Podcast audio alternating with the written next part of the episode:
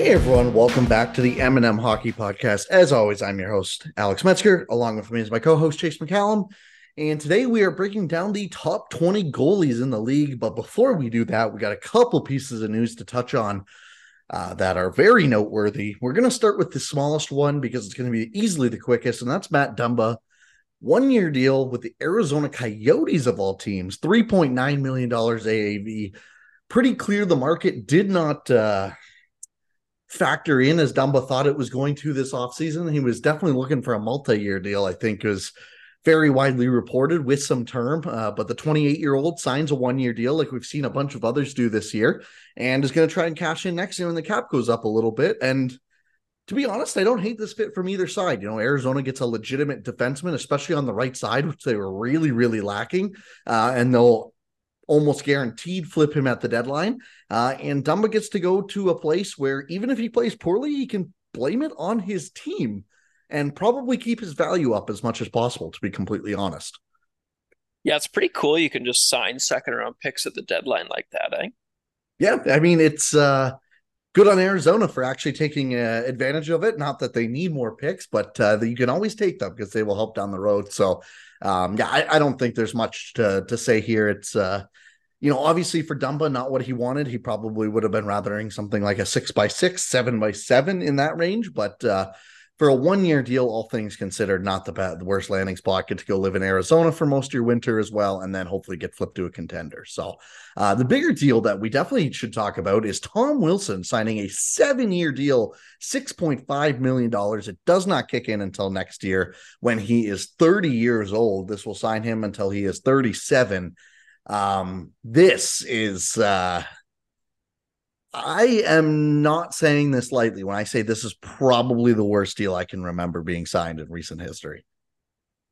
Yeah, I kind of thought we were over deals like this, but uh no, I was wrong. Yeah, like I saw someone call this the Lucic 2.0 deal, and that is a very good fit. And like the Lucic deal, yeah, he was overpaid by the end, but at least Lucic kind of carved out a niche for himself in Calgary for the last three seasons is like a very effective, like almost underrated bottom six forward. Yeah. Tom Wilson has to do that just to make this not an absolute complete disaster. And the fact that we are saying that a year and a half before it even kicks in probably isn't a good sign. The fact that it's a year and a half out is so bad. And also, like, Lucic was a legitimately elite hockey player at one point in his career. So, while it was always an absolutely awful contract and it was very like like it was easy to see it being a disaster coming like at least Lucic had kind of a peak to fall from that was legitimately great we've never seen legitimately great Tom Wilson at any point ever in his entire career no the closest we've gotten to that is just good player. Like you know he's got it's weird because he's gone from overrated when he first came in to probably underrated by even analytics standards i'd say when he he signed the deal he's on in terms of i remember i you know we we had when we looked at the five million dollar deal when he signed we went that is absolutely insane. And i would say he's been worth around five million dollars probably over this contract but this contract spanned the literal peak of his career in terms of age uh, and now he is signing more AAV, and he's been on the decline the past couple years and was completely hurt last year as well, to the point where he only got to play 30 something games. He plays a physical style that, uh, you know, I can't see getting better from an injury standpoint. So, um, like, it just, there's no positive that I can pull from this from the team side of things. Yeah, it keeps Ovi happy, I suppose. I'm gonna guess that's why they did it. Like, there's always some justifications when people sign like obviously terrible contracts, and I tend not to buy them. And like this one especially, I get keeping the band together while Ovi goes for the record and whatnot, but surely in 2028 you might want to be competitive again, right? That's the thing. It's like people keep going, well, it doesn't matter because they're going to be bad during the duration of this contract. It's like, well, if you're planning to be bad in eight years, you're doing something wrong. Like regardless yeah, yeah. of the goal record or not. If you're saying eight years from now, our entire franchise is a write off, I have no idea what to say to you. Yeah, like Unless you, like, because it was one, maybe you could have the foresight when Crosby was like 33 to maybe forecast that like eight years from now is probably the sweet spot of being terrible. But like, Ovi's not going to be here that much longer. No, if and like still writing off eight years from now, I don't know what to tell you.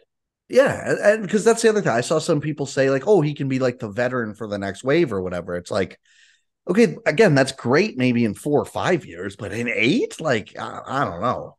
Even in four years, like, I don't know. Maybe, maybe Ryan Leonard because he's a power forward, which don't sign eight year contracts because of one prospect, but like maybe Wilson be able to teach Ryan Leonard something, but I don't know. I have a hard time believing Tom Wilson's going to be the one walking the next generation of Capitals forwards into being good. Yeah, I think it's more like in the room or whatever that people were saying that, but but I mean, even in the room, again, like yeah, like, that's and that's a lot of money. I like I don't know. I, I, understand intangibles are definitely worth something, you know, and we, we can't quantify it, but seven million dollars is a lot of something. Or six point five, sorry. Yeah, it's like a fifty million dollar contract. You can either get your intangibles cheaper or you can get like Kopitar style intangibles where sure you're overpaying, but at least there's like a seven and a half million dollar playing player underlying the ten million dollar contract kind of thing. Yeah, absolutely. And my biggest pet peeve of the um, the week has been people classifying the Capitals in the same boat with the Penguins, which we're about to get to their move in a second, saying both these teams are trying to cling on to a playoff spot. It's like, no, no, no. The Pittsburgh Penguins have made giant steps to improve their team in every facet this offseason. The Washington Capitals just brought back their fifth best forward and have signed a couple fourth line contracts and acquired a number five D. Like these two teams are not the same. Yeah. Also, Sidney Crosby's genuinely elite at the most position, most important position in the sport. Like Crosby and Malkin are better centers than the Washington Capitals have by a significant margin at this point. Like the old dudes in Pittsburgh are able to keep it afloat to the point where they're still a potential contender. Ovi, Backstrom, Kuznetsov, Oshie are not that anymore.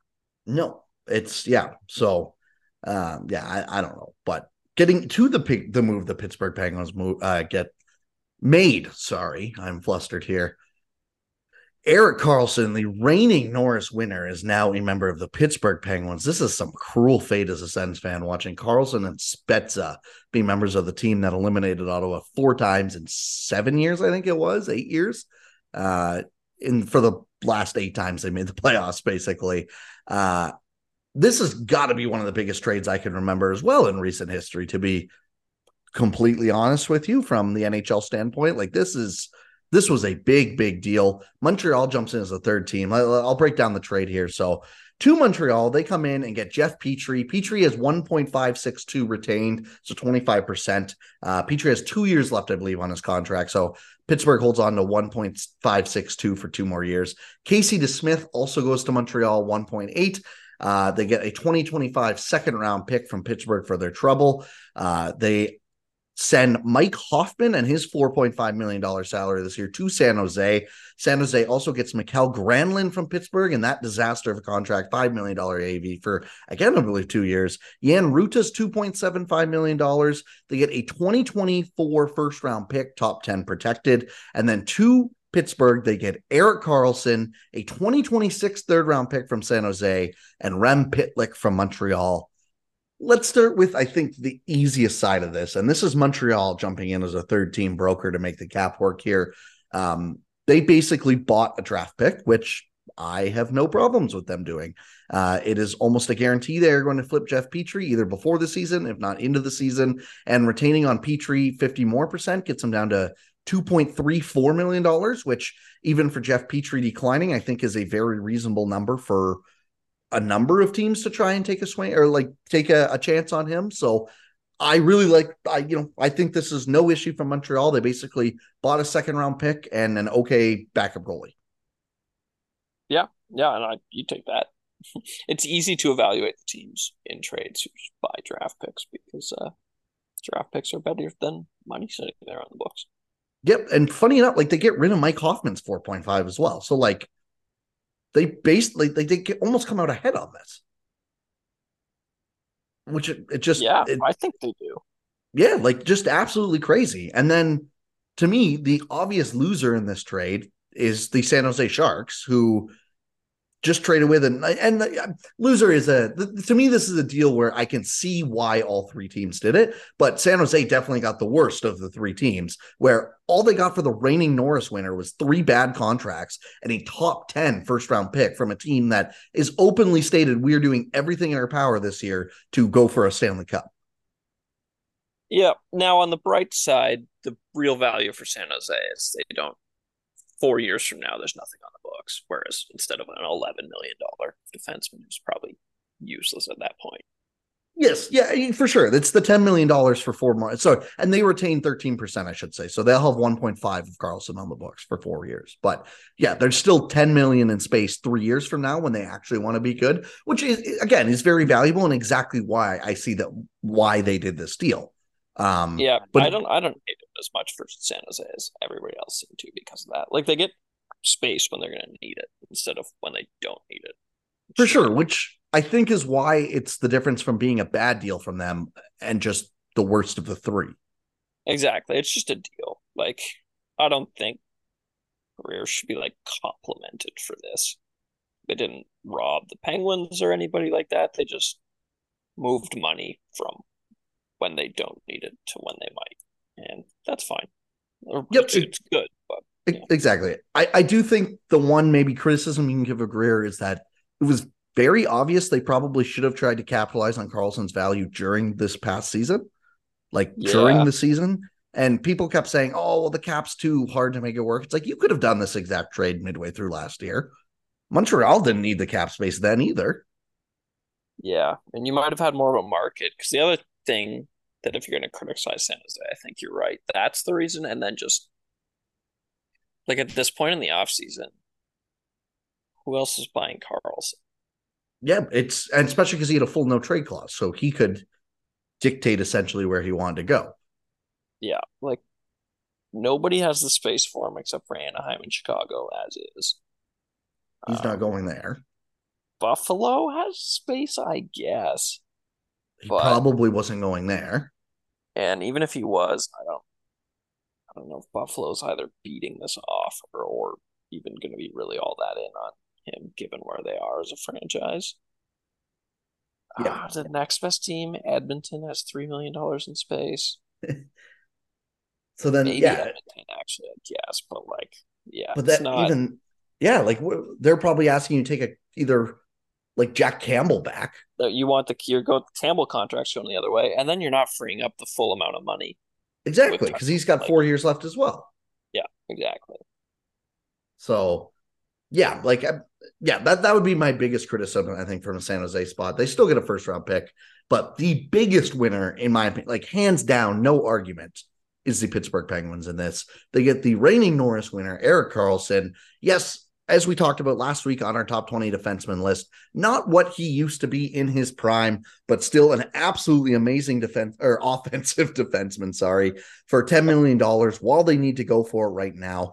What I sneaky, obviously, that is the massive thing. This is what really makes their team better. But the sneaky part of this deal is they give up a first and second round pick, but they do get a third one back, a round three back when they probably want to actually have those assets because I'd imagine by 2026 they will be rebuilding. So they've already quietly started to stockpile a few picks there. And they also get Rem Pitlick, who is a, a, an effective bottom six forward, you know, thrown into the deal as well to help replace the bodies lost by Granlund and is frankly an upgrade on Granlund as well. So uh, like this is a home run swing from Kyle Dubas and given the circumstances, you know, what he could have done, I think he knocked out of the park yeah, I mean they're trying to take shots while they still have Sid. They weren't going to get a better player than Erik Karlsson for those assets. You're not even going to get in the same stratosphere, so it's awesome. Given yeah. the constraints space. Yeah, absolutely, and like like I think you know people people keep saying you know they're going to be on the outside looking in still of the playoffs or around that bubble and, and you know anything's possible but I, I, don't know if people are giving this team enough credit like I, I think they probably should have made the playoffs last year, and they yeah, they were, they were a fifty-four percent xG team that had the second worst shooting percentage in the league last year. Yeah, like I think they're well above a coin flip to make the playoffs, or maybe not well above, but. I like, and it's to the point. So obviously, I think Carolina's still a better team in their division, and New Jersey, I think, is probably a better team still. Yep, I, I could see this team beating the Rangers. I think they're a better team than the Rangers. Just how nuclear does Shesterkin go? Yeah, exactly. Like, and for people they're going, what are you?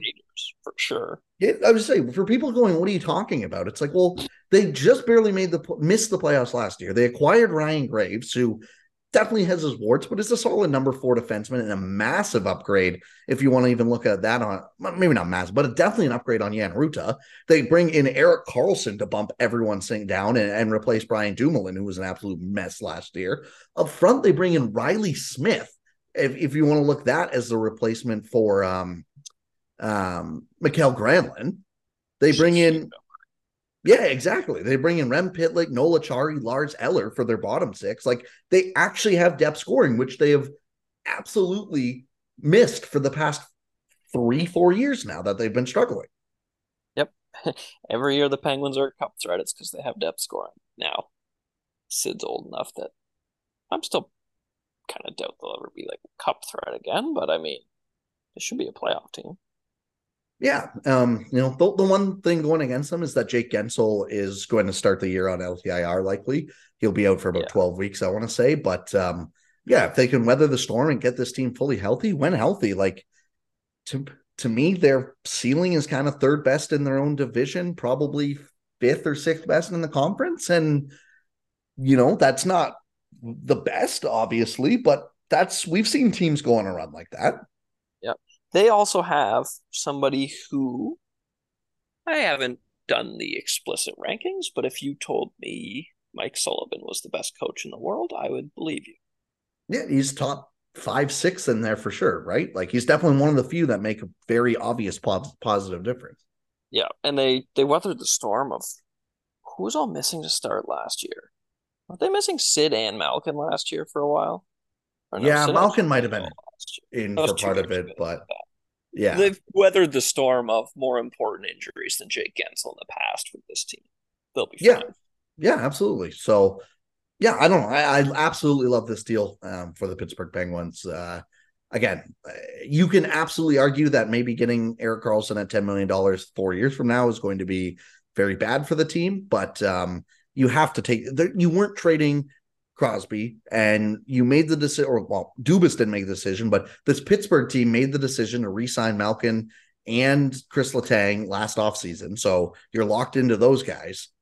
You have no other choice but then to go to it, go for it. And I'd much rather them take a swing like this than go, no, we're going to try and be the ninth best team in the conference again. Yeah, exactly. And like thinking about it, it's like again about waiting at the deadline, if you're giving up that first round pick, probably getting Matt Dumba. Like you're not getting that Erik Karlsson level impact anywhere else. No, exactly. Yeah, that's that's a, a very good point. So, um, and then the, the, other funny thing, I saw someone talking about that. I can't remember where. Maybe it was Overdrive, but they were like, "What this deal probably does for Dubas too is he probably just bought himself four more years because in two years from now he's going to go, well, what do you want me to do? You said I had to go for it for three years. Now we really need to tear this down, but let me do that and you can see what I can do. Yeah. So, you know, obviously, yeah, no, nothing's obviously set in stone with anything like that, but I could definitely see him trying to talk to ownership like that. So, um, yeah, I mean, yeah, exactly. Uh, very interesting trade, absolutely massive three team trade, and and you know a rare trade I think in the NHL too, where I can definitely understand where all three sides are coming from. Um, you know, obviously to varying degrees as always, but um, I think uh, we've hit on that pretty well. Uh, let's move into our top 20 goalie list, Chase. Uh, this is the last top 20 list we will be doing. Uh, if anyone's missed, we have done centers, wingers, and defensemen so far. Um, goalies are always the hardest. Uh, I said to you offline that this is the most confident I've definitely felt about a uh, a player list or a goalie list, I should say. Sorry, um, in a long time, and I definitely stand by that. But uh, still very very unpredictable. Um, before we jump into the list, though, let's get the uh, ad read out of the way because we'd like to thank our sponsors and give a shout out to Athletic Greens. Their signature AG1 is the highest quality ingredient, strictest manufacturing standards. Uh, it's made of 75 of the highest quality vitamins, minerals, and whole food source nutrients in the world and manufactured to the strictest quality standards. It's even NSF certified for sport, a robust testing or a certification process that involves ingredient and finished batch testing of AG1. Follow the link in our show description and get started today. All right, Chase let me read off what we had as a top 20 list uh, last year. I will start with mine. I had Vasilevskiy, Hellebuyck, Shesterkin, Saros, Sorokin, Demko, Markstrom, Kuemper, Fleury, Frederik Andersen at number 10, then Varlamov, Swayman, Jarry, Campbell, Oettinger, Husso, Bobrovsky, Quick, Smith, and Nedeljkovic at 20. You had Shesterkin, Vasilevskiy, Hellebuyck, Saros, Sorokin, Demko, Markstrom, Andersen, Kuemper, Oettinger 10, Jarry, Raanta, Husso, Varlamov, Fleury, Nedeljkovic, Talbot, Binnington, Elvis, and John Gibson at 20. Let's start this year. Got a couple honorable mentions here. Uh, my first one is, and now I'm trying to, okay. So I have one that um, I didn't, I didn't know what to do with this guy simply because we've seen about six insane weeks of play, and that's Adin Hill. So I put him as an honorable mention because I just, I genuinely don't know what the hell he's going to be. We've seen the peak is good enough to win a freaking Stanley Cup, but he literally did not play in the regular season as a starter before this. So I felt a little uneasy saying he would automatically be a top 20 goalie going forward. Yeah, that's absolutely fair. I also had this mention. yeah, I I don't really know what to do with this. Given the guy put 20, I, mean, I could probably move him in. The depth on this list is tough. Yeah, for sure. I, one of the common themes I think in past years was definitely that like you get to like even 15 and you're like, I don't know if this guy's a legitimate starter. I feel a bit better about that this year. Like I feel like most of the names I do have on my list are at least tandem starters in terms of they're a 1A. Um, but the definite number guys who you can say are number ones, I would say there's like 10 on this list, maybe. And then from 11 to 15 to 16 are like, yeah, guys who are probably number ones, but like are more of a tandem than anything else, you know? Yeah. And then it gets to the point where some of them where it's like, oh, they've showed promise, but we've seen it for like 60 games and they're like 25. Just really easy to poke holes in so many of these guys. Yep, for sure. Uh, my other two honorable mentions were Anton Forsberg, who has put up really good numbers, but just you know, blew up both knees last year, which was super unfortunate. So I don't know how the hell he's going to come back from that. Uh, and also, just again, one of those tandem guys where you know he played really well for a bad Ottawa team for a couple, to, uh, you know, for two seasons now. Um, but also, I don't know if he's you know, like I don't know if the Colorado Avalanche feel great about him being the number one guy, and even Ottawa didn't, which is why they went and paid Korpisalo a bunch of money you know, I don't know the smartest idea. Uh, and then Antti Raanta is another guy just missing my uh, my sheet again. Not healthy often, but when he does play, he's pretty solid. Um, but moves down the lineup a little bit. If he could stay healthy and be a 45, 50 game guy, he'd probably be in the 15 to 20 range. I have him just below though. Yeah, I agree with that. His like aggregate numbers are good when he does play. I didn't even know if he was playing anymore because of how hurt he's been. So um, I just um, kind of left him off. I was like, well, I don't know. Yeah, I I think that is uh um fair enough. Like I, again, I he's been a guy who just literally cannot stay healthy. Um do you know who he signed with this year? I have no clue. He re-signed with the Carolina Hurricanes. They oh, are going with right, three goalies right. again this year. Yeah, I forgot about that. Oh, cry! And just looking at, I'm just realizing I didn't even think about Kochetkov on my list. Uh, yeah, oh. I don't even know what I. I don't think I'd have him on the list. But okay, I, I think he would probably be in this like just fringe twenty range as well. Yeah, he's in the mushy middle of these guys are all tandem guys that I don't think you're upset about, but you're not thrilled either. Yeah, exactly. Okay. Uh, did you have any other honorable mentions? No, I didn't put a ton into the honorable mentions. Honestly, I struggled to even fill the list with 20 guys. with the defenders, I was like, man, I'd love to have like seven more people with the goalies. I was like, God, I'd love to have like seven fewer people. So Yeah, that's definitely fair. Like my number 20 is a guy that I had originally just in the honorable mentions, but ended up being 20 just naturally, and that's Ilya Samsonov. Yeah, I have him slightly higher, but same kind of tier. I had 16. Yeah, I mean, from about 16 to even like my guy at 13, I think he's shown definitely a more, and we'll get to him in a little bit, but shown more of a peak than Samsonov, so I had him higher. But like from 13 on, it's a bunch of guys where it's like, I'm pretty sure they're good goalies, but like they've just been pretty good on good teams. So I don't know how good they truly are. And yeah. that's kind of where Samsonov slides into a T where he was very solid last year. Good for the Leafs. Um, obviously got hurt in the playoffs. Wasn't bad before in the playoffs. You know, looked better than Vasilevskiy, which is uh, a credit to him, but also maybe more on how Vasilevskiy played for a round as well. But not like he would steal too many games either. Yeah, that's that's exactly the kind of goalie I think he is. He's not going to cost you, but he's not going to win you a cup by himself either. No, absolutely not. Uh, who did you have at 20?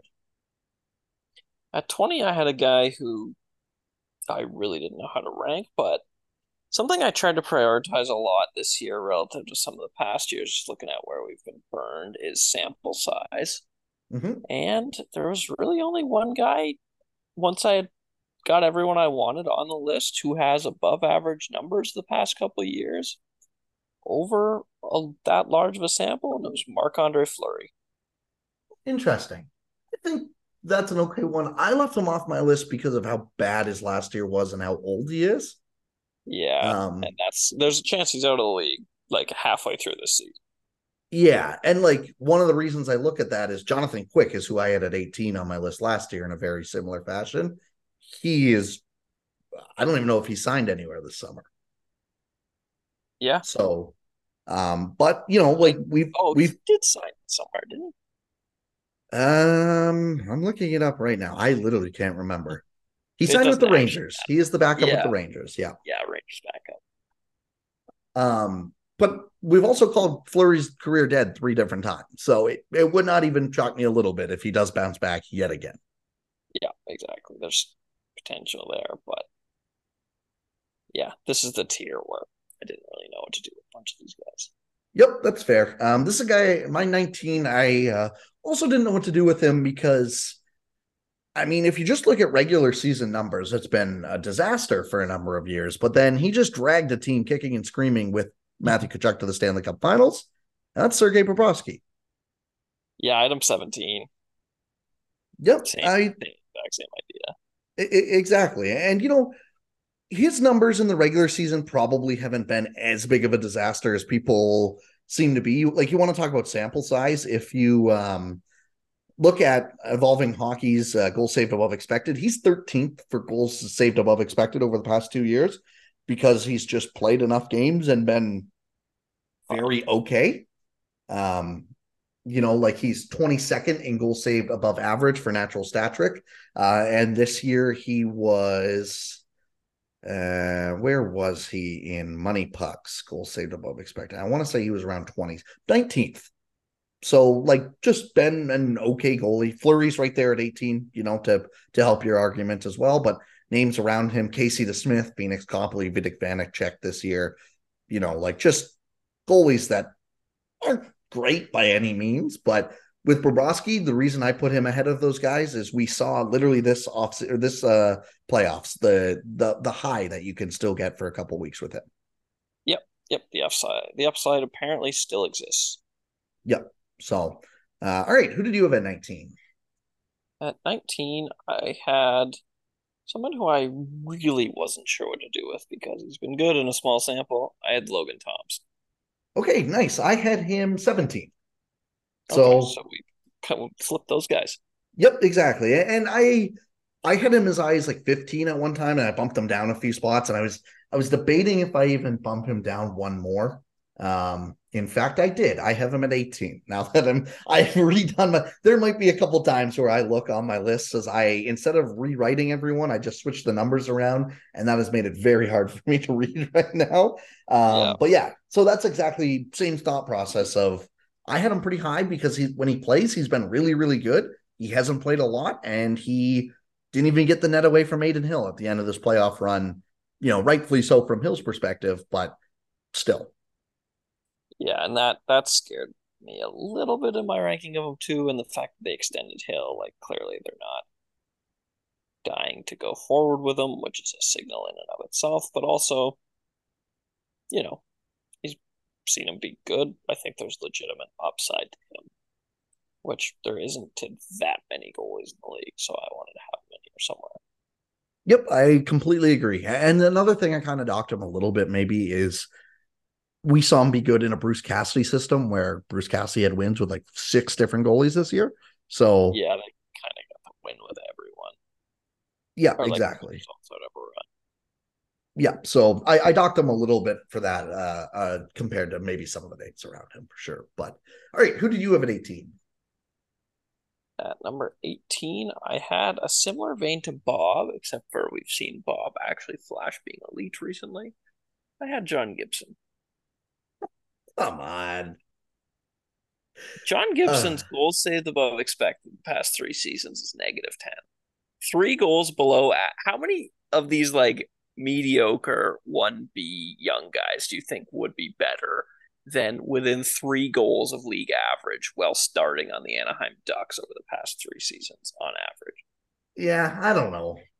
This is That's we're not continu- that bad we're we're continuing the trend of you are still much you have been much higher on Gibson than me for about four years now, and that will continue. I didn't even consider him for this. List, I don't I even lie. think he's good. I just think he like negative ten goals saved above expected on the Ducks over three years as a legit starter is not something I think the vast majority of these guys who've been good in forty two games or whatever would accomplish. Yeah, I guess I don't know. Like with Gibson, it definitely does help that we've seen upside at one point. It's just it's been so many years now where it's like I don't know what to think. I, I do wonder if they literally and like they're not even good is the point that pisses me off. Like I kind of wonder if we got to see Gibson for like 48 games instead of 65 every time he freaking starts. If that yeah. would even like help him a little bit too, because for years it was like he looked so good for the first 30 games of the year, but he started 26 of them. So of course he got hurt by the end of the year, you know?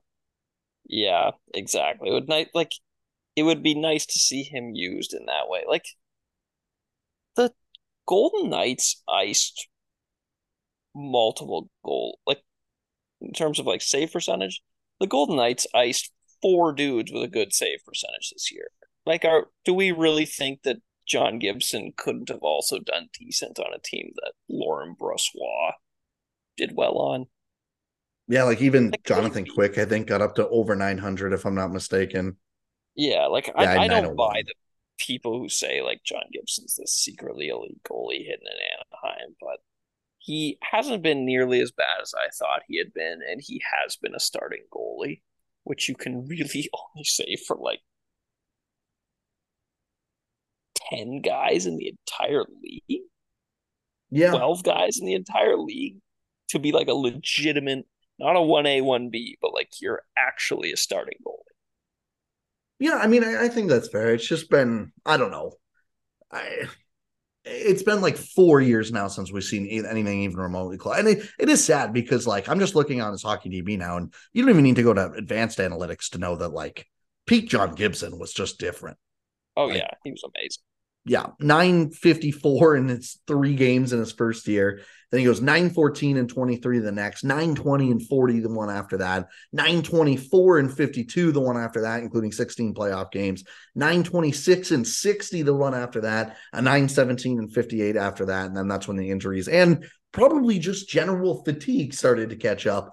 904 and 51, 903 and 35, shortened season as well. So 35 games out of 56 is still a pretty damn good pace. 904 and 56 and then 899 and 53 last year.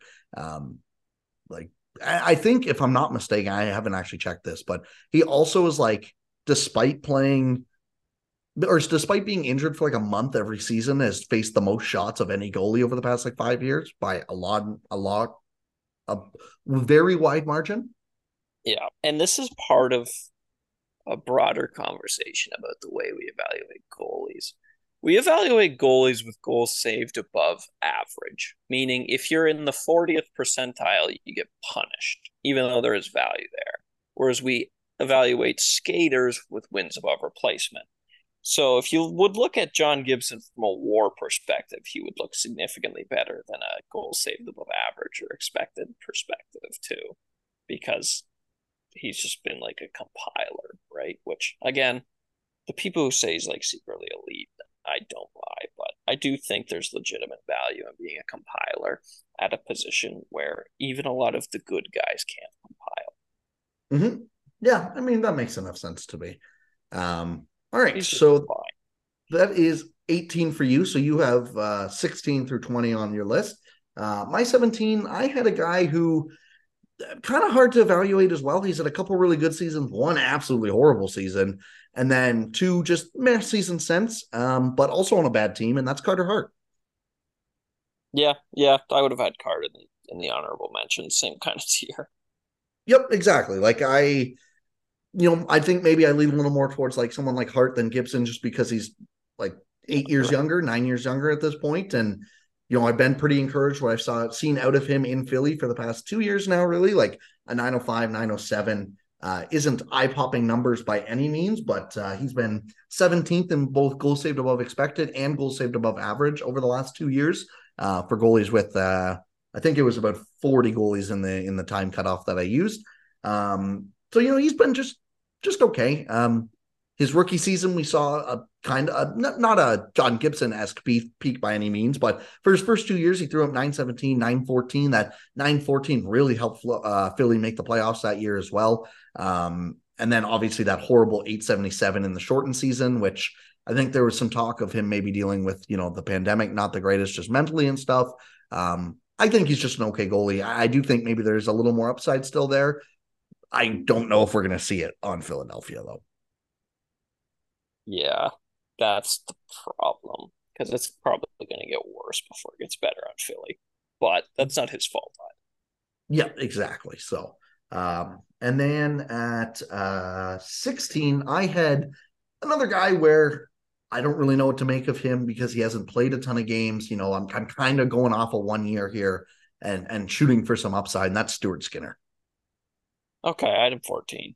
Same idea. It's just like I don't know. I guess we've seen him good, so that's better than seeing him bad.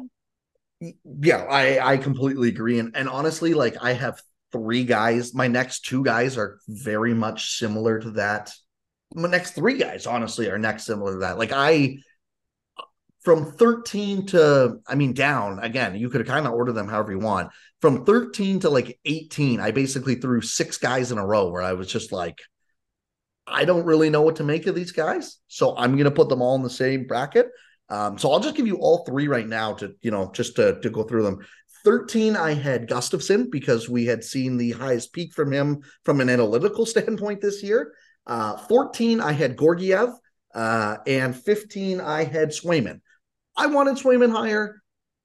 We just haven't seen him play a lot of games. And again, he plays in a very friendly Boston system as well, which we just saw Ullmark absolutely destroy too. Um, I kind of I could see Swayman going either way here, where if they do trade him this offseason and he gets a starter's role, I wouldn't be shocked if he cements himself as like the 10th best goalie in the league or anything like that. But I just haven't seen the sample size to see it. So I ranked him a little lower. Georgiev had the best numbers, but it was only this year. He was absolutely crap before this year.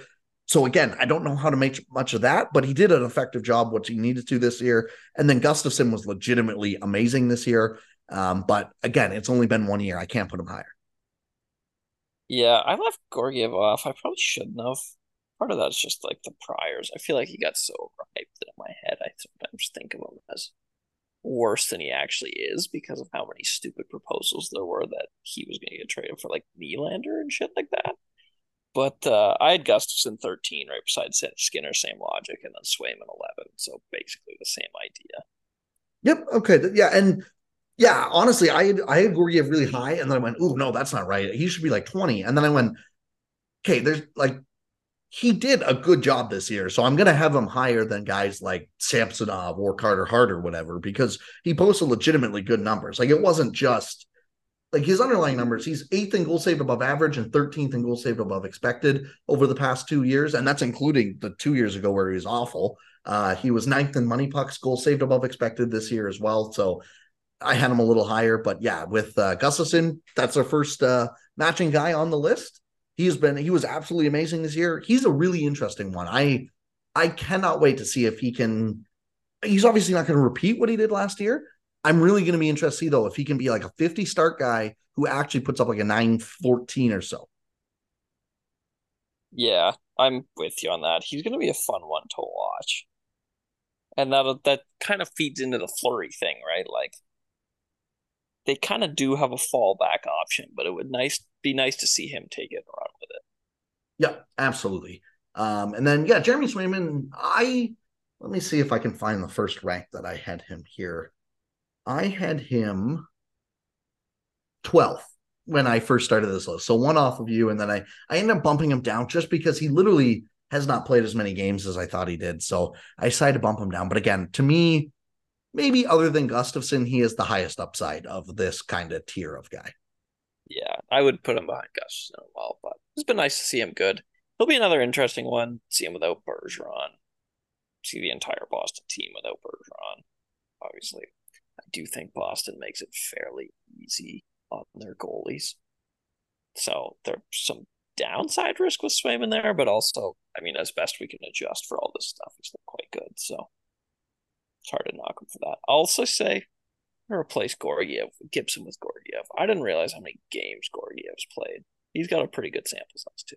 Yeah, he played a bunch for Colorado, and even his final year uh, uh, with the Rangers, he played more than I would have guessed, to be honest. Yeah, I'm like I agree with that. The Rangers don't actually use uh Shesterkin like like he's a Hellebuyck kind of thing. Yeah, which is probably smart to be completely honest, but yeah, it's absolutely smart, I think. Um, okay, so we are missing your number 15 then. We have parts of your the rest of your list, but uh who do you have at 15? 15 I had a guy who I also didn't know what to do with, but I've seen him be an elite um as recently as the season before last, even though last year was a disaster. I had Jacob Markstrom. Yeah, I knew that's who it was going to be. I am a little high. I've switched. uh Me and you switch Markstrom and Swayman. I have Markstrom at okay, eleven. Yeah. I'm definitely betting on the upside a little bit just because of that same logic. But yeah, I had a very time, very tough time ranking him as well. Yeah, and he's so tough. I should probably give him a bump for this all of the same like logic of Gibson, right? Like even though the numbers weren't good last year, like Markstrom is a starting goalie. Um, Stuart Skinner still might not be a starting goalie, even though the numbers over the past three years look better from like a goal save above average perspective. Same with Swayman. Yeah, absolutely. And like with Markstrom too, uh, you can't rely on this obviously, but we've seen him every other year basically go from like elite yeah. to ooh, that's not good to elite to ooh, that's not good. And it usually coincides with him having to play like 60 games in a season, um, which I don't know why teams still try to do that with him, but um, you know, and he, he, still played 59 last year. Like he played a lot of games last year as well. So I'm not saying he's necessarily going to rebound this year, but like his save percentage over the past four years gone 918, 904, 922, 892. Like if he bumps back to like a 905 or something, I just wouldn't be that surprised. Yeah. Yeah, exactly. And hell, if he bumps back to a 918, I wouldn't be surprised. No, not at all. Like I, I think he definitely has quite like the highest upside of this part of the list for sure. Yes, I agree. Um, and you know, just for people wondering, Markstrom was seventh for most of us last year. Two years ago, I had him eighth. You had him off the list. I think you might have forgot about him, just uh, judging by that. But that sounds um, right. Yeah. Um, so yeah, he, he's dropped a little bit for sure, but definitely not off this list. I think is fair, and just seeing how he's been, you know, up and down. Yeah, definitely a tough one to rank, but because of the longevity, I'm gonna I'm gonna wait one more year before I really drop him super hard. Yeah, yeah, I agree. All right, so we both have 13 down, and we both have 11. That means our 12 spot is open. Who do you have at number 12?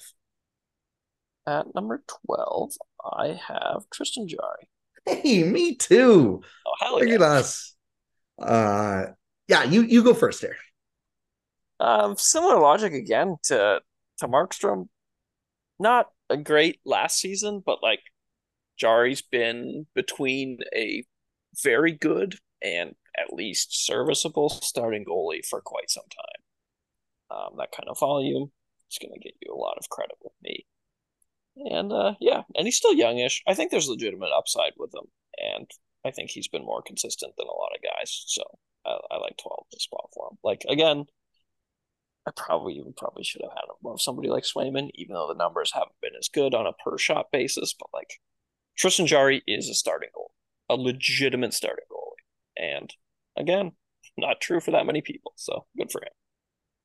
Yeah, I don't think uh, Jarry gets enough credit league wide. To be honest, people think of him as this kind of choker who just can't handle pressure or anything like that. And, you know, I, I, guess the one concern you might have is he has had an injury history. You know, like he's played 33, 39, 58, and 47 games in the past four years. Uh, granted, the 39 game was in a 56 game season, so that was actually healthy. But yeah, he's like Markstrom in terms of with less highs but less lows, if that makes sense.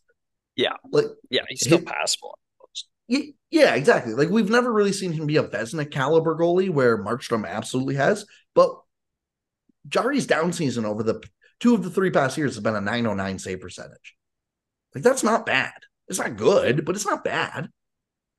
Yeah, it's and, perfectly fine. It's not going to tank you out of the playoffs or whatever. No, and like again, like last year he had a 909, which I think is a little less than what Pittsburgh was wanting, and they missed by a point or two or whatever, right? So if he bumps that up to a 911 this year, like they're probably in the playoffs. And again, with and that's even before factoring in the, the upgrades they made. So yeah, like Jarry's 12th among goal saved above average, 16th goal saved above expected over the past two years. And and yeah, I bumped him up definitely a bit as well, just for the the large sample size compared to some other guys. Of we've seen him now for four or five years be just a very solid goalie. Exactly. There's signal and volume, especially for goalies, because we know so little about the public that there's actually reasons to appeal to authority even more so than there otherwise would be. Yep, exactly. All right, kicking off the top 10. Who do you have?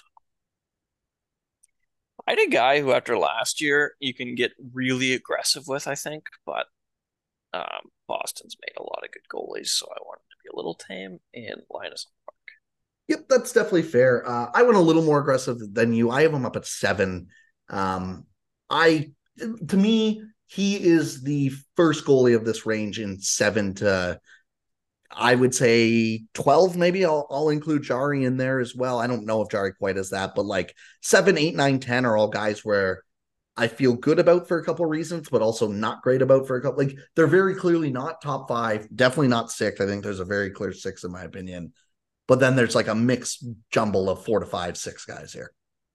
Yeah, I agree with the top six. I assume we're gonna have the exact same six. I did have one guy seven who I kind of had a tier of his own, but yes, Ullmark I could buy an argument to be better than the guys I'm gonna name uh, ahead of him because like on paper the numbers are better. I just yeah. bumped him down because Boston. And, and, I think that's fair. The, the sole reason I put him maybe at seven versus say a ten is just we've seen him. I no doubt that Boston definitely played a role in this. Like we just talked about Swayman's numbers, but like Ullmark still went like three times above anything we've seen from Swayman. I really like Swayman as a goalie. So the fact that he was like that good, I think still deserves a lot of credit. Yes, exactly. Now, I think seven is kind of where he peaks on this list. Like, even like he would have to repeat what he did last year for me to even believe that that was that I should even think about bumping him up, which maybe is why I should bump him down a few spots. But again, we've we've seen that peak. I don't think we've seen that anything close to that peak from anyone around him at this point. No, no, I agree with that. If he so, repeated it without Bergeron, I would always give him a shitload of credit. Yeah, that, that that's totally fair. Um, yeah, like he's ninth in goal saved above average and goal saved above expected over the past two years, and that's largely or sorry, sixth and fourth, I should say, and that's largely based on this year. Uh, MoneyPuck school saved above expected have had him at uh, second this year. Um, like he, he's just been a very, very good goalie, but it's been one year of absolutely elite play and then one year of eh, just okay. Yeah. So yeah, definitely a hard one to, to mark. Uh, I don't think either of us had him on our list last year. Uh, no, we didn't. This is the first time he has made our list. Um, I can't say that's shocking. I guess like I I wasn't really buying it last year, so again, maybe that's more to the Boston effect, but still. Yeah, I I'm not shocked by that either. But huge year. Hard not to give him credit, but also hard not to be fairly skeptical. Yep, absolutely. Uh, all right, my number 10 is a guy I did not actually expect to have this high when I was making my list, but he's just been talk about compilers. It's a guy who has had injury problems, but when he's healthy, has played very, very well, and that's Frederik Andersen. I had Freddie nine. Same yep. idea. Perfect. Yeah. Like it's again, if you would have told me to list off the top 10 goalies in the league, I don't think off the top of my head I would have Frederik Andersen there. But the fact that he's done it for like seven years now with maybe one year of bad play in there has been just very impressive. Yeah, exactly. And then there's also where, you know, you can knock him for a similar reason as guys like Ullmark, where he's played on a team that definitely makes goalies' lives easier. Everybody does well in Carolina. But we've seen him in a different environment. And I know he was younger and stuff, but like I've seen him excel in an environment that definitely doesn't make your life easier. Uh, so I'm willing to forgive him more so than some of the others. Yeah, absolutely. Like it's yeah, it's one of those things where um and, and, again, like at nine and ten, it's not like we're saying he's a top five goalie in the league or anything like that. Like we're saying, yeah, he's not top top five, but like if you put him behind a good team, he's going to be giving you enough to give you 100 plus points in the regular season and a very good shot at the Stanley Cup. And they made the conference final this year. So yeah, I think about it in tiers, and there's a clear six genuinely elite goalies, and then from seven to twelve are all guys who I definitely buy as starters. But I'm just like, yeah, you could pretty much order whatever you want. Yeah, I I, I think that is uh, completely fair. So, uh, yeah. all right, so that's your number nine. That cup shot. Yeah, yeah, yeah, exactly. Uh, that's your number nine. Uh, my number nine is a guy who uh, won the cup two years ago, and then had a pretty quiet year, I would say, this year, but still was better than I think people give him credit for, and that's Darcy Kuemper. Yeah, I had him eight. Yep. Okay. So exactly same same the wavelength here for sure. Just a number off. Um, yeah, I mean, people didn't really talk about Kuemper this year because he was just kind of on a Capitals team that sold at the deadline and isn't that great, but he was fine. Like he's uh, definitely a starting goalie, and we literally saw a team win a cup with him two years ago. So now, that was a great team, but they just needed him. And that was the difference between a first round exit and a Stanley Cup. Exactly. Yeah, just quietly good. I assumed he sucked this year because I didn't hear anything out of it. And yeah, me too. Playoffs, but yeah, was fine. Yep, exactly. Like he has uh, ranked.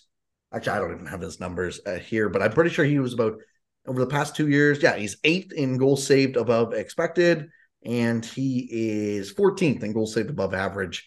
Um, like he was just fine. He's just been fine for a couple years now. And again, the difference is two years ago he was on the best team in the league.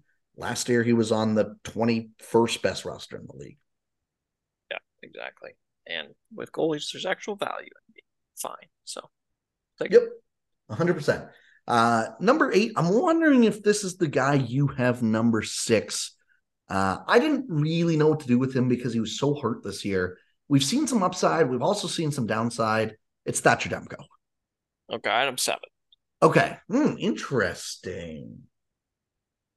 Really interesting. I like that. Okay, um, yeah, like I, I think to me, Demko's a guy who's maybe gotten a little overrated over the past couple of years now, but very solid goalie. And again, like even his uh, not great play is still better than some people's just okay, right? Like he had a horrible, that just a despicable year this year, and he still finished with a 901 save percentage behind one of the worst defensive teams I've ever laid eyes on. So, like, how yeah. much can you fault him? I don't know. Um, but yeah, I, I think he's okay.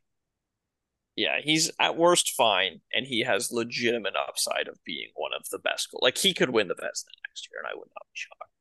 Yeah, exactly. Um, was it guy? Sorry, it was seven that you said was you thought someone was specifically seven, right? Yeah.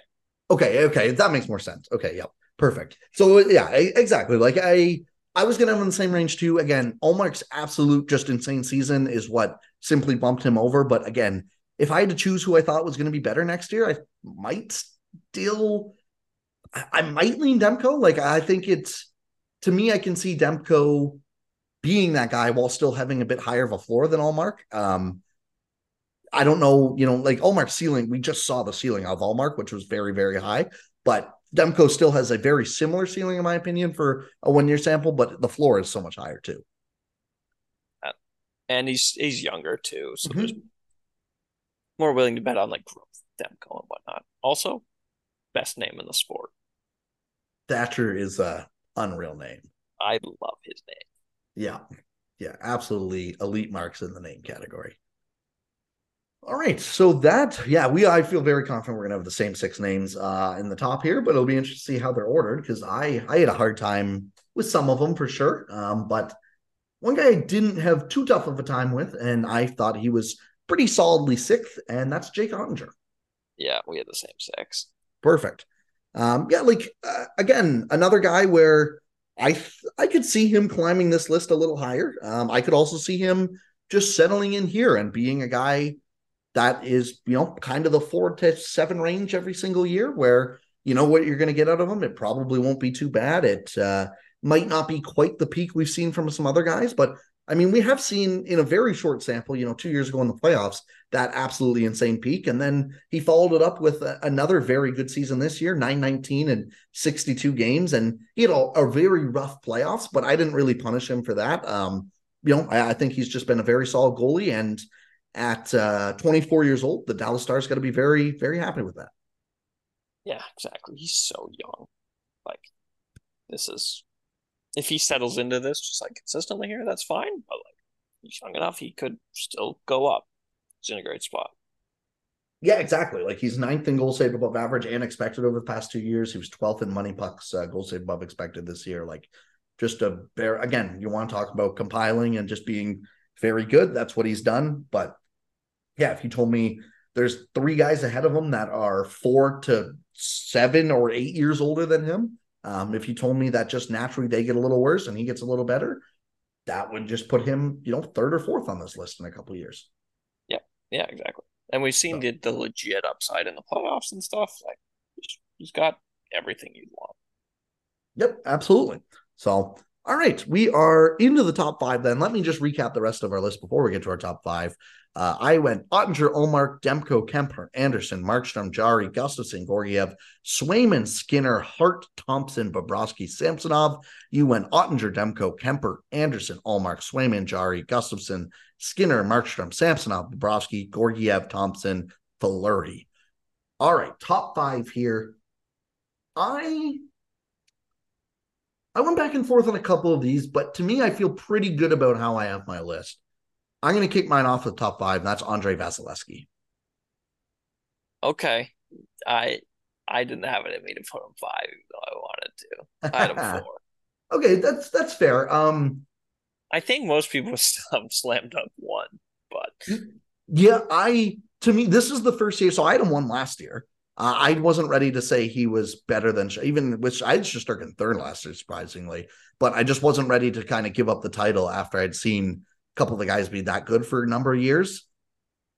Yeah. he he was good this year, but again, like him struggling in the playoffs was a little uh, different from what we've seen. And I'm not absolutely just punishing him just for that, but yeah, I, I just think with his numbers, he has been a little lower than the other guys that are on this list. And there's definitely two or three guys at the top that have just been like undisputedly amazing. Um, so, you know, Vasilevskiy over the past two years ranks fifth in goals saved above expected. Uh, he ranks sixth in goals saved above average. MoneyPuck this year had him sixth in their goals saved above expected. So that's why he just he wasn't in the top three of any category, and he didn't really have the playoff success this year. So I bumped him down to five. yeah, and I think I think that makes sense. I think an honest look at the data is going to be marginally lower on him than kind of the mystique around him, but I do think there's some value in that. So I'm just like, eh, I'll give him four. Yeah, and he's still another guy where if you told me he was the best goalie next year, I wouldn't be shocked at all. at all. He then the Lightning win the cup because he puts up a 940 in the playoffs. Wouldn't be surprising either. Yeah, one hundred percent. So, uh, who did you have five? At five, I had Juuse Saros. Ooh, interesting. I had him at four, so we switched these two around. Flip these guys, yeah. Uh Saros fantastic. Ton of volume. And unless I'm forgetting well, maybe debatably. One of the worst two teams on this list, especially defensively, for the top guys. Yeah, uh, for sure. Um, I had him honestly. I, I, so I had Hellebuyck three. Is I'll, I'll just give that away. I really didn't know how to rate Hellebuyck and Saros. I gave Hellebuyck the slight edge because of longevity, but Saros's numbers are all right there slash slightly better than Hellebuyck. Um, he is third in goal saved above expected. Hellebuyck's fourth. He is third in goal saved above average. Hellebuyck's seventh. MoneyPuck for the single season. He is first. Hellebuyck's fourth. Um, uh, but yeah, the the the the reason I had these two a little bit below as well is a they were obviously just not the peak of the two goalies ahead of them right now. Um, and also, yeah, Saros' team is so bad that like part of me also kind of wonders if like his, numbers are a tad inflated just because of how bad Nashville is defensively. Inflated or deflated? Inflated. Like his analytic, like goals, like uh, his save percentage is obviously deflated. But like he yeah. gets so many shots that I almost wonder if his like goal saved above average is a little inflated. Yeah, it was like when Freddie Andersen used to lead the league in WAR when he played for the Leafs. Not because he was the best goalie in the league; he was just like the sixth best goalie on a team that gave up a shitload of shots. Yeah, absolutely. Um, I will say Saros' ability to play 60 plus games and still hold a 918, 919 on Nashville is freaking impressive. Crazy. Yeah, he uh I don't want to say the league because I think McDavid might legitimately have won this, but he leads goalies in goals above replacement past three years. Huge yeah. volume. Yeah, exactly, and, and there is value to that. So, um, like I, I was very close to having him three as well. I just, uh, I didn't quite pull the trigger on it. Yeah, that's fair. I love Saros too. Short. Yeah, exactly. And like he's one of the first guys in a while that isn't just this like six foot four monster either. Like he's five eleven. Yeah, he's not like the six six four blocker. Like he's he's moving out there. He's fun to watch. Yeah, one hundred percent. So uh yeah, three I had uh Hellebuyck, sorry. Um again, like I think Hellebuyck, Saros, Vasilevskiy, if you want to order them really in in, in any order, I think that's fine. Um and honestly, okay, yeah, perfect. Um, and, and again, like any of these guys could be the best goalie next year, and I wouldn't really be surprised. Um, yeah, Hellebuyck's been amazing. He had uh, it, it's funny. I don't think he really had a down year this year. It's just two guys ahead of him had a better year. It's as simple as that. Exactly. And given the fact that Hellebuyck's still been this good, and we've seen the flashes, if you were really passionate that Hellebuyck's won, I would give it to you. Yeah, exactly. Like I you know, I think the two guys ahead of him are probably slightly better, but it's not like the most outrageous take in the world or anything like that. Yeah. Yeah. I think Hellebuyck's where it starts to be like, yeah, they could, well, even Oettinger, they could all be the best goalie in the world next year, but to, on one season level, but like if Hellebuyck's still like legitimately best goalie on be like, yeah, that makes sense. Fair enough. Yep, exactly. So, all right, who did you have number two? At two, I went with Sorokin. I went Sorokin number one. Ooh, you you did. I respect that. I did. I was. I thought for sure heading into this list, I was going to have Shesterkin number one. I yeah. didn't even think I was going to have Sorokin two. And then I, yeah, like he's been phenomenal. Yeah, I don't really pay attention to the Islanders. Our our hatred of the or our disdain for the Islanders and the way they play is well documented. So I don't really watch them. And the more I've looked into this, like Jesus Christ, Sorokin is fantastic. Yeah, like I just I couldn't ignore it. And it's not like the Islanders. This is not 2018 Islanders where they just don't give you anything to shoot at and play a defensive game. They were not a great defensive team for the past two years, really. And Sorokin leads the league with 73 goals saved above expected, according to Evolving Hockey over the past two years, uh, and 50 goals saved above average, according to Natural Stat Trick. That is nine more goals above average than Shesterkin, who is two, and the goals above expected is seven more or eight more than Shesterkin, who's at 65. So, like that just giant gap to me was the reason that I just and again, Sorokin ranks third in MoneyPuck's this year. Shesterkin was fifth. Shesterkin's amazing goalie. We can get to him in a second as well. But just I I couldn't believe how high Sorokin was in everything. And again, part of that might be the Islanders really are a shitty team, but like he has dragged that team to relevancy. The fact that they were even near the playoff picture last year was a miracle. I I he's he's the best goalie to me right now, and and so I, I put him number one. I respect that. Yeah, and it, it'll depend on your sample between him and Shesterkin because he's been better recently.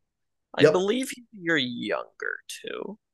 Yeah, that sounds right. He is sneaky older than you think. Like he's not ancient or anything like that, but like most people, including myself, till a couple years, like a couple of weeks ago, thought he was like 24, 25. He's 28 years old. Oh, yeah, Um, he's older than. Um, I had it mixed up. The yeah, one. Shesterkin's 27. Yeah. Yeah, but yeah, I mean, I think one is more than fair for him. I went with Shesterkin. I give him. I mean, they're within air bars of each other at this point. I do still think the Rangers are probably a worse defensive team, so I just kind of went with that. Basically, that was it. But like, Sorokin could have won the Hart Trophy last year. Yeah, absolutely. And, you know, Shesterkin, to his credit, did it two years ago. And again, like last year, everyone was talking about how bad Shesterkin started and how how tough of a year it was for Shesterkin. The guy started with finished with a 916 save percentage. Yeah, That's exactly. the lowest He save was- percentage he's had all uh, in his NHL career. Yeah, and he was uh fifth in goals saved above expected over the entire year at Evolving Hockey. If Yep, that's money- what you're gonna do on an awful start, that's pretty good. Yep, exactly. Like MoneyPuck had him fifth as well. Like it's just, it's crazy. It's the only way to put it, really. Yeah, and that's yeah, that's getting close to his floor probably, given how poor the start was. But yeah, these two guys are kind of in a class of their own, I think. Yes, I, I agree. Especially yeah, when you when you look at the analytics and and when I was making this list, especially as soon as I started looking at the data, I was like, hmm, I feel pretty good that these guys are one two. I feel pretty good of any order really. If you want Hellebuyck, Saros, Vasil- Vasilevskiy, three, four, five. I feel really good about Oettinger six, and then yeah, from like seven to eleven or twelve or whatever gets into another tier. But these two are absolutely in a class of their own. Um, it's criminal that we haven't got to see any Olympics because, like, who does Oh, Russia go with with their starting goalie? One that of would be the worst choice to have to make. One of Sorokin, Shesterkin, Vasilevskiy would be a third string goalie. Yeah, and Canada might bring like Carter Hart. Yeah, I- Jake is Andre Canadian. Oh yeah, I actually think Oettinger is. I think he's either Canadian or American. I can't actually. I think he's That's no, he's he's American. He's American. Oh yeah, yeah. So we're probably bringing someone like Carter Hart. Or yep, like maybe Darcy Kuemper. Actually, yeah, but I don't think the Hockey Canada would bring Kuemper, but they should. Yeah, he would probably. I think he might maybe make the roster, but I don't know if he'd be their number one starter. That's for sure. Yeah, But, yeah, like that's just. Yeah, like I, again, it, it's just an embarrassment of risk, riches right now for uh, Russia and net. Like it's it's a shame that we haven't got to see best on best. yeah. It is. It is tragic. We kind of missed the last wave of Canada potentially being a elite too. That is something that's become apparent to me with all the mock Olympic rosters going around. Yeah, absolutely. Um, I still think Canada's probably better than people give them credit for, but it's definitely it's not. They're still the Can- best team. Yeah, it, but it's it's no longer Canada's coming into every tournament with above sixty percent winning percentage of the whole tournament. Yeah, I think their money line would be a positive number to win the tournament. At Not least, a- yeah, I would say that's it. Yep. 110 or something like that, but it's not like they're the runaway favorites. Yeah, like if you told me just off the top of my head, obviously without looking at the full rosters or whatever, but Canada's forty five percent to win the tournament, America's 20, 25, and then like Russia, Finland, Sweden all share ten to fifteen percent each or whatever. I'd be like, yeah, that that seems fair. That checks out, yeah. Whereas before it was like, I don't remember because I was not sports betting in 2014 or whatever, but like, I imagine Canada with a good model had to be like 60 or 70% going in before.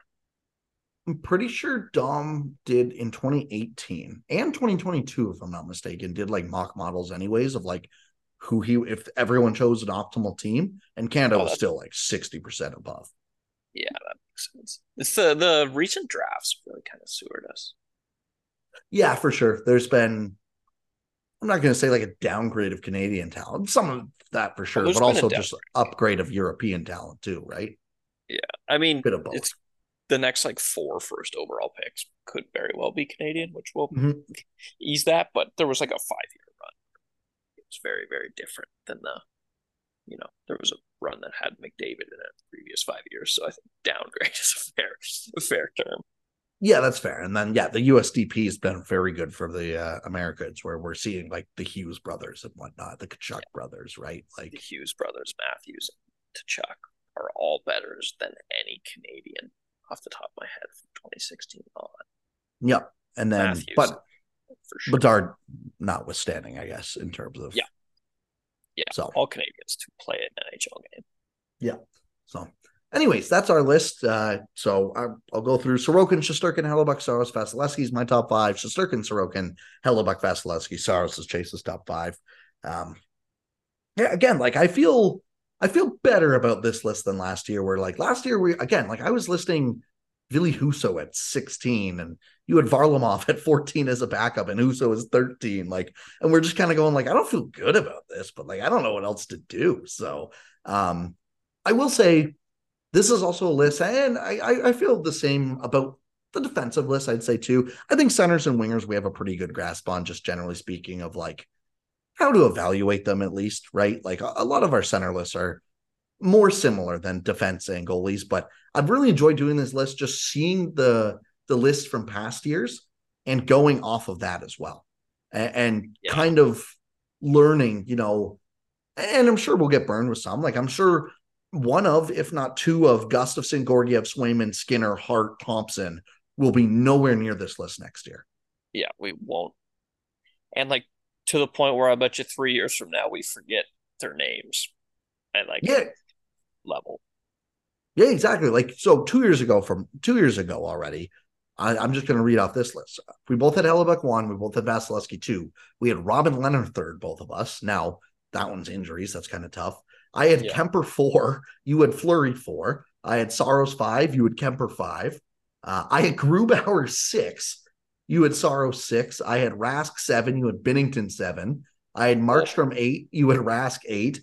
I had Bishop nine. You had Gibson nine. I had Varlamov ten. You had Mrazek ten. Uh, yeah, I had Cam Talbot eleven. You had Bishop eleven. Fleury twelve. Grubauer twelve. Uh, I had Shesterkin thirteenth. You had Campbell thirteenth. Uh, I had Mrazek 14th. You had Varlamov 14th. I had Khudobin 15th. You had Shesterkin 15th. I had Binnington 16th. You had Nedeljkovic 16th. I had Chris Driedger 17th. You had Thatcher Demko 17th. I had Nedeljkovic 18th. You had Sorokin 18th. I had Merzlikins 19. You had Cal Petersen 19. And then I had Demko 20. You had Raanta. Honorable mentions were Campbell, Sorokin, Bernier. You had Bernier Talbot as your honorable mention. So, like, I just named a bunch of guys. Four of them are out of the league already. Five of them, a couple of those are for injuries, and another three are probably out of the league within two years. If we're being honest with ourselves. Yeah. That is that is ugly. Yeah. So, um, and again, like I don't maybe feel as aggressive about this list. I could see someone like Hill or Raanta or whatever in the honorable mention section, maybe dropping way down. But again, like I, I'd be a pretty surprised if like injuries notwithstanding, Darcy Kuemper is just completely out of the league in this next in two years. Yeah, we forget who he is. Yeah. So, um, but yeah, I think that was a pretty fun list. Do you have anything else to add? I don't think so. No, me either. Thank you everyone so much for listening. As always, you can find Chase on Twitter at CMHockey66, myself on Twitter at NHL Sons and Stuff. I hope you all enjoy your week, and we will be back at you next week.